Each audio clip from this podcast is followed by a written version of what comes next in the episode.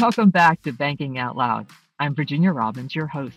In our last episode, we spoke with Andy Hines about his experience with CECL and specifically about data. You get it set up correctly on the data side. As that data goes in, then it's a functional tool for everybody in the bank, and CECL's just one part of it. ALM, mm-hmm. everything else kind of feeds off of it. You don't need to have listened to that episode to follow today's conversation, but he offered a lot of useful information based on the data needed for CECL. So if you haven't already, I recommend checking it out. In this episode, our conversation on CECL with Andy continues. We'll discuss his experience getting started with CECL and how his exposure and participation prepared his institution for CECL. Andy will also tell us why he feels the spreadsheet approach may not be right for most institutions. Let's dive in. So, Andy, what was the journey uh, that your career took from where you are and, and where you are today? Once I'd gone back for graduate studies and then, you know, it seemed the appropriate time to leave active duty. I joined, at the time they were called Sunbank, but they later became SunTrust, of course. And they, they hired me because of what they believed to be value I could add to their corporate banking effort on defense. I was sort of the defense guy for a number of years. There was a lot of consolidation in the 90s. I had mm-hmm. all the, you know, big defense companies where we had leading banking relationships. I had other Fortune 100 type companies in my portfolio. We did a tremendous amount of synthetic risk rating at the time using models that are employed by the debt ratings agencies because at that point, when we were applying this type of data analytics or predictive analytics, it was so that we would appropriately price deals so we could take them to the market and so on, and transitioned over to community banking. And the whole time in community banking, I've done basically what I do now.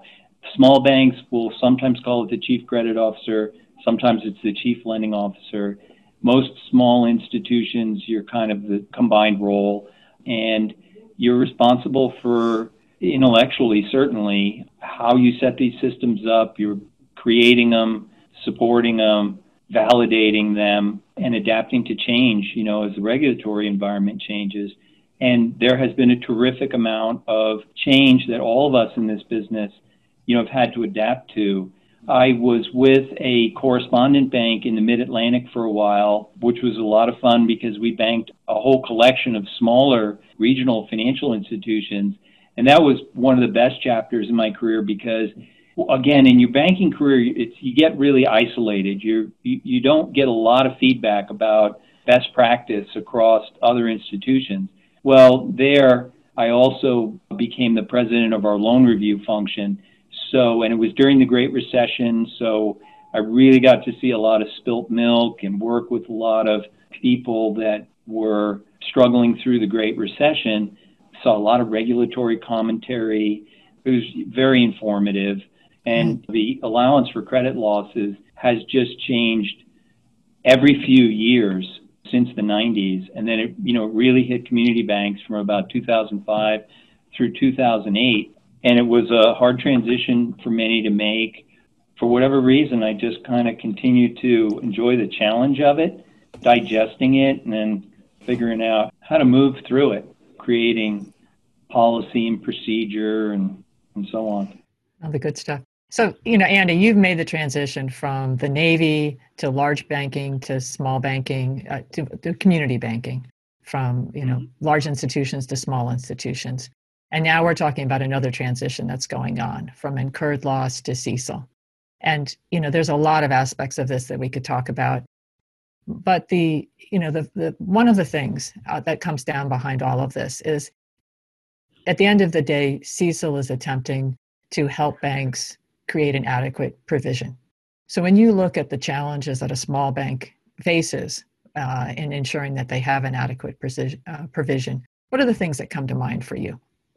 Well, the change that we're going through right now, the transition to what hopefully will be a, a better methodology for setting aside reserves for potential losses has been a long time coming.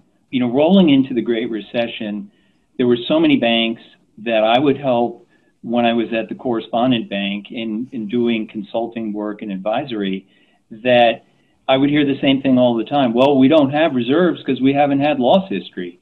And of course, mm-hmm. the environment was changing rapidly, and where there was deterioration, um, oftentimes the point at which they were trying to put those reserves aside was the same point at which loan growth and yields on the loan portfolio were down. So you had this mm-hmm. perfect storm of now being pushed to set money aside, and yet at the same time, that's not your strongest period in earnings. And, you know, those of us that have professionally been involved with it and have participated in regulator panels and everything, yeah, we all get it. But there are a lot of challenges. You know, if you get real conservative about saying, I really think, you know, we need to set money aside, it's difficult because you may recall in the late 90s, especially with the bigger banks, and the bigger bank I worked for back then, there was this criticism of putting too many reserves aside mm-hmm. on a rainy day just so you would right. be covered, which seems ironic, but you know, you'd think that's exactly what you want to do. But if you're not careful, and especially in larger corporations, there seems to be a conflict of interest with manage, managing earnings. So you mm-hmm. really you're really stuck. You you know you understand the expectations, but at the same time you're being tugged in another direction. So you've got a lot of stakeholders that each have their own point of view. What I mm-hmm. So we keep evolving. We move away from that kind of model where what used to be just the quality of your risk rating system and then slight slight amounts of reserves for every loan in the portfolio to aggregating pools, looking at loss history, and putting reserves aside based on your historical losses, and then having to beef that up somehow if you haven't had any losses in those portfolios. But even that, of course, was kind of inadequate. And, you know, the wheels started turning on CECL.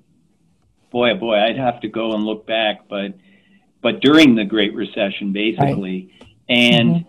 you know, we've been in these working groups with, with accounting professionals and other lenders, providing feedback and commentary for all those different periods where FASB or the regulators were asking.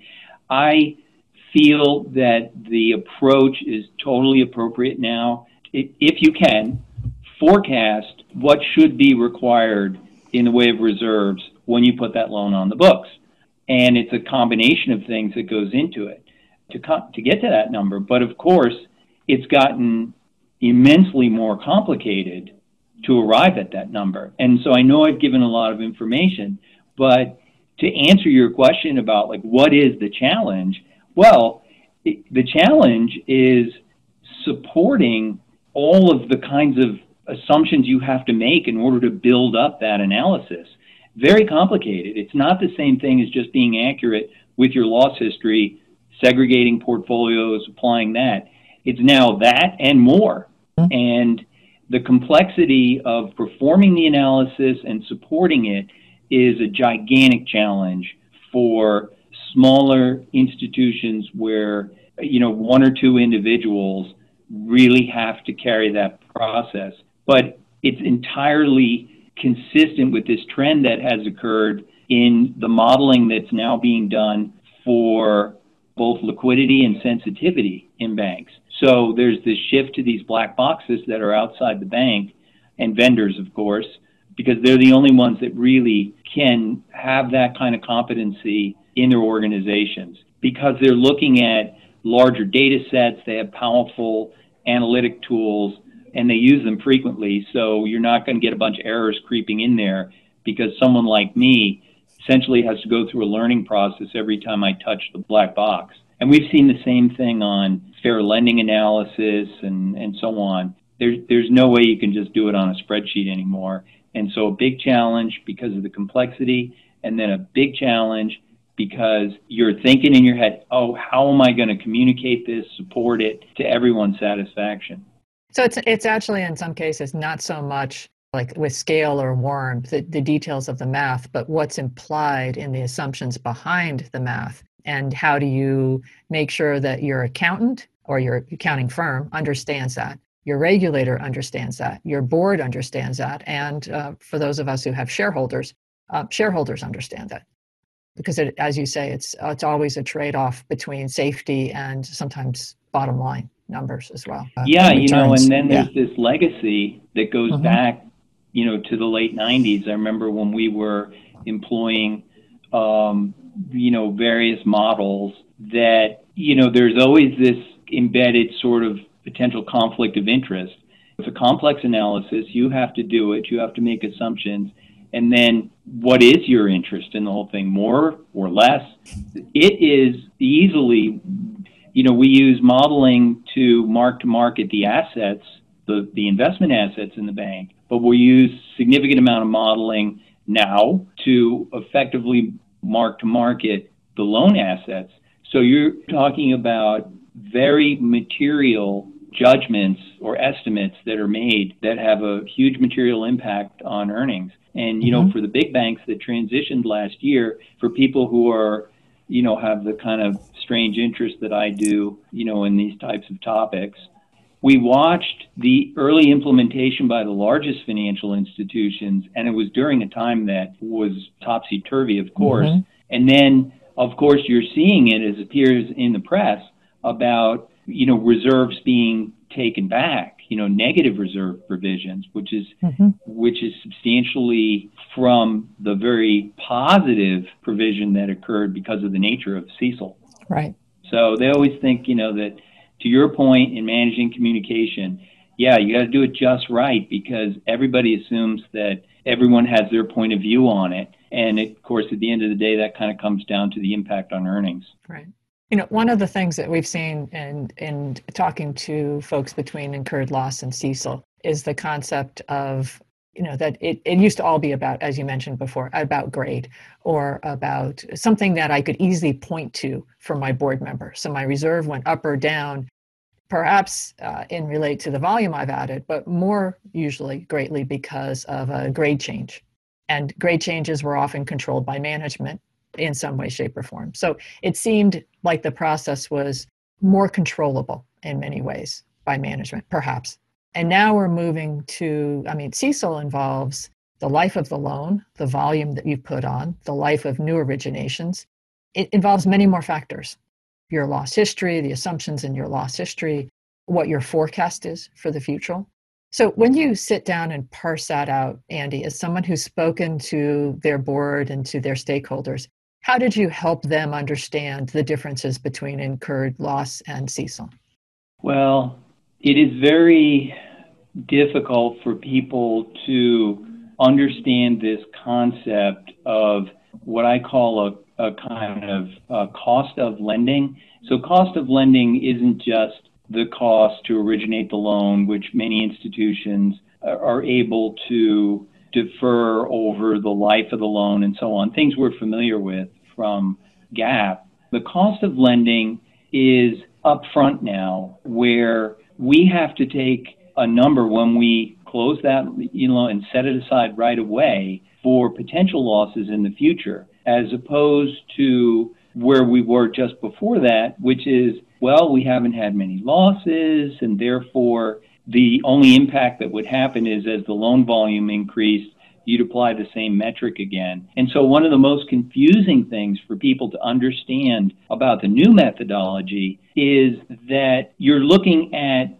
like you do in an ALM analysis, you're looking at your future portfolio and the balances within the portfolio, assuming you don't make any more loans. You know, so mm-hmm. this right. is the payment of the loan. So next year I have $100. The following year it's going to be $80, and then it'll be 60 until it matures and it's gone. And in each one of those years, we're now forecasting a loss factor that gets applied in each year, which is built up from history, from comparison with peers, and then it's applied in every one of these periods going forward, and then that stream of cash flows is brought back to the present, and you've got a number. And that number mm-hmm. divided by that current loan portfolio gives you another loss factor. And it's very confusing for people to really kind of fully understand traditionally they're used to seeing a loss factor and they know that was based on your loss history plus whatever little mo- adjustments you wanted to make. Now they, they have the most difficult time reconciling. Okay, well I see this number and you divide it by the total portfolio, you get you know this percentage. how I don't understand. And you know, it's this stream of cash flows that goes out right. into the future. And the other thing that's really you know counterintuitive for people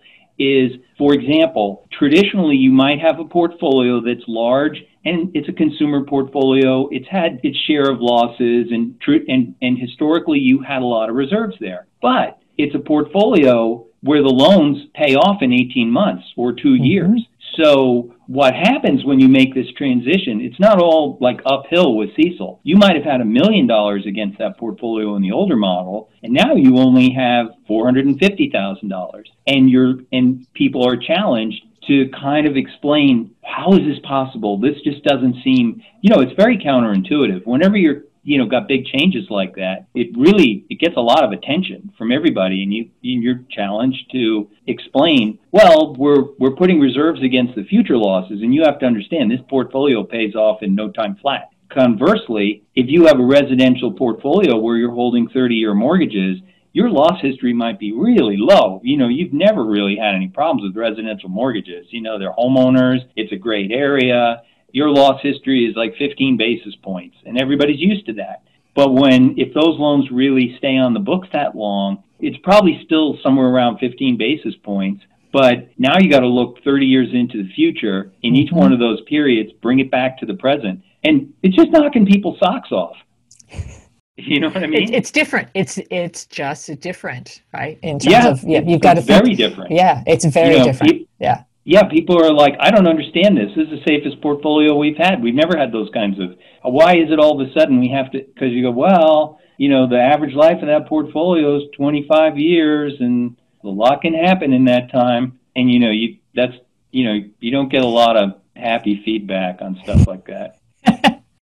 so uh, that's that's for your board and your stakeholders and, and running through it with uh, that now when you talk with your accountants how, do you find that the accountants understand CECL, or are they also still trying to sort of wrap their heads around it?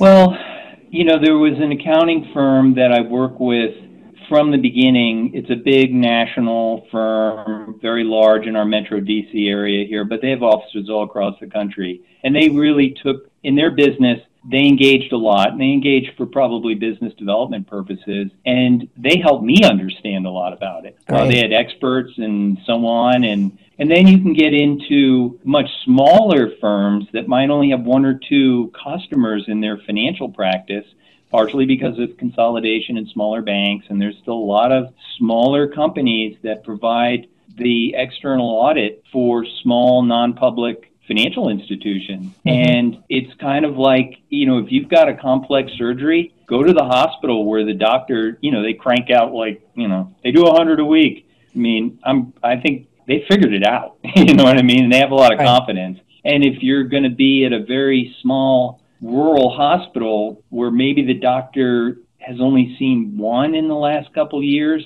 there's greater risk, I think. Yeah. So that's challenging. I know over time they will learn more from our process. I know that there's going to be a very great reliance upon, because we've already seen this with the models we use in liquidity and sensitivity, and to an extent in the analysis of our investment assets.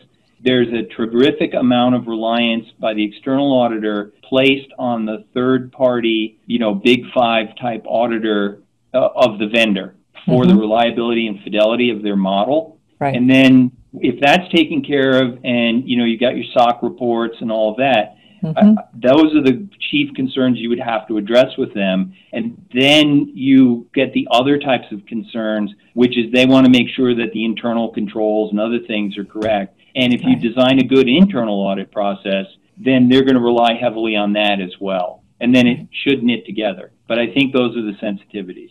And the important part is uh, no matter who your auditor is, engage with them early so that you can understand where where their strengths and weaknesses are, what questions they're asking, what's important to them, and make sure that when you get to that point where they're actually auditing this, there's fewer surprises. Yeah. How? Yeah. yeah.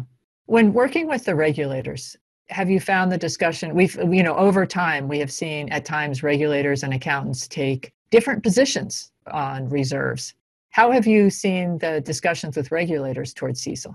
So, so far, they've, even during the process of preparation for CECL, mm-hmm. And I believe it was in a FIL a number of years ago, financial institutions letter. And they basically laid out to banks what they believe should be the appropriate roadmap to CECL implementation. And I know I use this. I used it in, you know, advising to others and sharing with other professionals like myself. You know, organize yourself around those recommendations because they are familiar with that. And so that was during the long implementation process because they were concerned about risks associated with you being prepared to make the transition on whatever deadlines, and it applies to different institutions, they might be. I recall that in the small financial institution, when the regulatory community became much more engaged on ALM analysis and sensitivity and so on, that you know initially we had to make transitions to black box type models. And where the confidence develops and this is just something everybody has to understand you make reasonable kind of assumptions about it going in but it'll be a multi-year process as you backtest the assumptions in those models and then eventually there's you know there's a, a, a confidence that's developed by right. uh, all stakeholders. But it takes time. Nobody is just going to come right out of the blocks you know 100% confident. And I, I that's okay. You know it's it's not a because I've seen how this works with other types of you know bank modeling and it has a lot to do with your process your awareness that that's how it's going to work mm-hmm. in the end uh, you know it probably will be better because you know, there's a whole other side of people like me in these small companies that's terrified by these, you know, 20 tab Excel spreadsheets that are your own black box model. That just, you know, they're just too error prone. Companies have been trying, once they invest so much into that Excel spreadsheet, you know, we, we went through the turn of the century, We're, so we're in the, the aughts, and then you're trying to drag along your methodologies in the 2005 to 2008 timeframe. The call reports changing, wants more detail, and and you you know you get wedded to these internal models that you use in data collection, and and it's actually very non-adaptable. You know, if it, it, you have to build systems mindful of how it's going to continue to change and evolve, um, mm-hmm. and even this will, I'll guarantee you. Thank you for tuning in to today's episode. For more information about CECL, visit pcbb.com slash products slash CECL. You can watch and listen to all of our podcast episodes on our Banking Out Loud webpage at pcbb.com slash podcast.